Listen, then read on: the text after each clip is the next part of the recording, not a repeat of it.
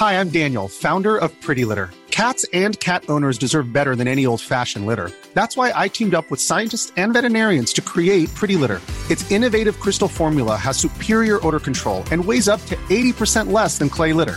Pretty Litter even monitors health by changing colors to help detect early signs of potential illness. It's the world's smartest kitty litter. Go to prettylitter.com and use code ACAST for 20% off your first order and a free cat toy. Terms and conditions apply. See site for details. You're listening to Lucy Kellaway's podcast from the Financial Times.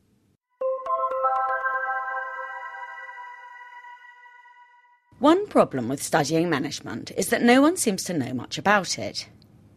We don't have the foggiest idea of why good companies are good. We don't even know why individual managers are good, or indeed if they are. We have no decent units of measurement, and we change our minds all the time. For a decade, we thought that John Browne was an example of a golden manager and that BP was a model company. Then suddenly we all about turn and decide he was pretty hopeless and that the company is a shambles. The root of the trouble is that we don't really know how organisations work. We know that the soft side, the business of people rubbing along together, matters, but we don't know which bits are important or how to measure it. As we don't know this, we don't know who to hire, and even when we've hired them, we don't know who is any good. All in all, we really aren't doing very well. If I were giving out grades for the study of management, I'd give a D for attainment, though an A for effort. Last week, I read something in the current issue of Strategy and Business magazine that suggests our performance may be about to improve dramatically. Scientists in the US have been developing sensors that can map all human interactions in an organisation so that some sense can be made of them. The article suggests that these little electronic devices could bring the study of management out of the Dark Ages and do for it what the microscope did for the natural sciences a few centuries ago. The idea is that all managers and all employees will be tagged by portable electronic sensors that would track their wearers' precise whereabouts, as well as their body movements and changes in vocal tone. Once these data are analysed, we could start to understand the answers to some of the most basic questions. Not only will we know who is talking to whom, but how effective that talk is. By picking up differences in tones of voice and body languages, the sensors can detect if what the person is saying is being met with any interest or not. This information would get to the bottom of something that usually goes unnoticed the social networks that underpin organisational life. Scientists from MIT Media Lab have already done some interesting experiments in a call centre by tracking tones of voice, they found that people whose voices fluctuated in a certain way were overwhelmingly better at selling than those whose voices are flat.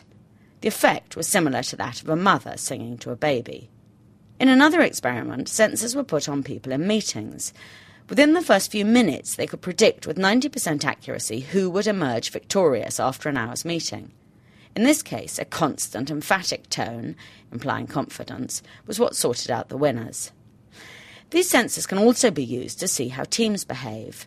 It becomes quickly apparent when people aren't talking to each other or when two people are talking too much to the exclusion of the rest. They're also good at picking up stress. By looking at changes in a person's movements and voice, they can detect stress before the person is prepared to admit that something is amiss. Some companies are already dabbling a bit. A big German bank has used them to see what makes employees happy. An early finding is that people who socialise a lot, either through email or old fashioned talking, are happier and more productive than those who just get on with the work. This is a brave new world indeed. I'm trying to imagine what it would be like to be tagged, and my first thought is that it would be horrid. Indeed, the invasion of privacy would be so great that surely it will never catch on. On second thoughts, if the benefits seem big enough, people might go along with it. If your sensor could analyse results in real time and could bleep to tell you that you had lost in a negotiation, it would save you the trouble of ploughing on. Personally, I quite welcome the idea of being tagged. Since I spend so much time talking, and I never talk in a deadpan voice, I might have high hopes of getting some recognition this way. What really frightens me is less the lack of privacy but more the transparency of it all. At the moment, we know we're operating in the dark and that our own efforts are lost among everyone else's. to emerge into a harsh light in which we know at once how good we are and how effective might not be a future we're ready for. The future is frightening, but then so is the present. For now, instead of turning to machines for help with non verbal communication, managers are turning to animals.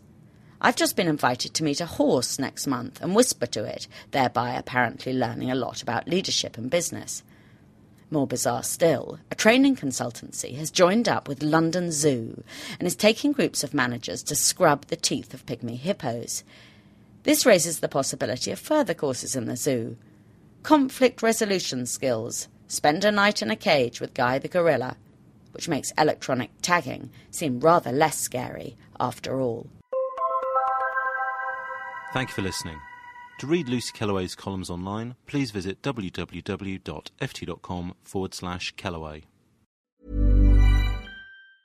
Mom deserves the best, and there's no better place to shop for Mother's Day than Whole Foods Market. They're your destination for unbeatable savings, from premium gifts to show-stopping flowers and irresistible desserts. Start by saving 33% with Prime on all body care and candles. Then get a 15-stem bunch of tulips for just $9.99 each with Prime. Round out Mom's menu with festive rosé, irresistible berry chantilly cake, and more special treats. Come celebrate Mother's Day at Whole Foods Market. Hi, I'm Daniel, founder of Pretty Litter. Cats and cat owners deserve better than any old fashioned litter. That's why I teamed up with scientists and veterinarians to create Pretty Litter. Its innovative crystal formula has superior odor control and weighs up to 80% less than clay litter. Pretty Litter even monitors health by changing colors to help detect early signs of potential illness. It's the world's smartest kitty litter. Go to prettylitter.com and use code ACAST for 20% off your first order and a free cat toy. Terms and conditions apply. See site for details.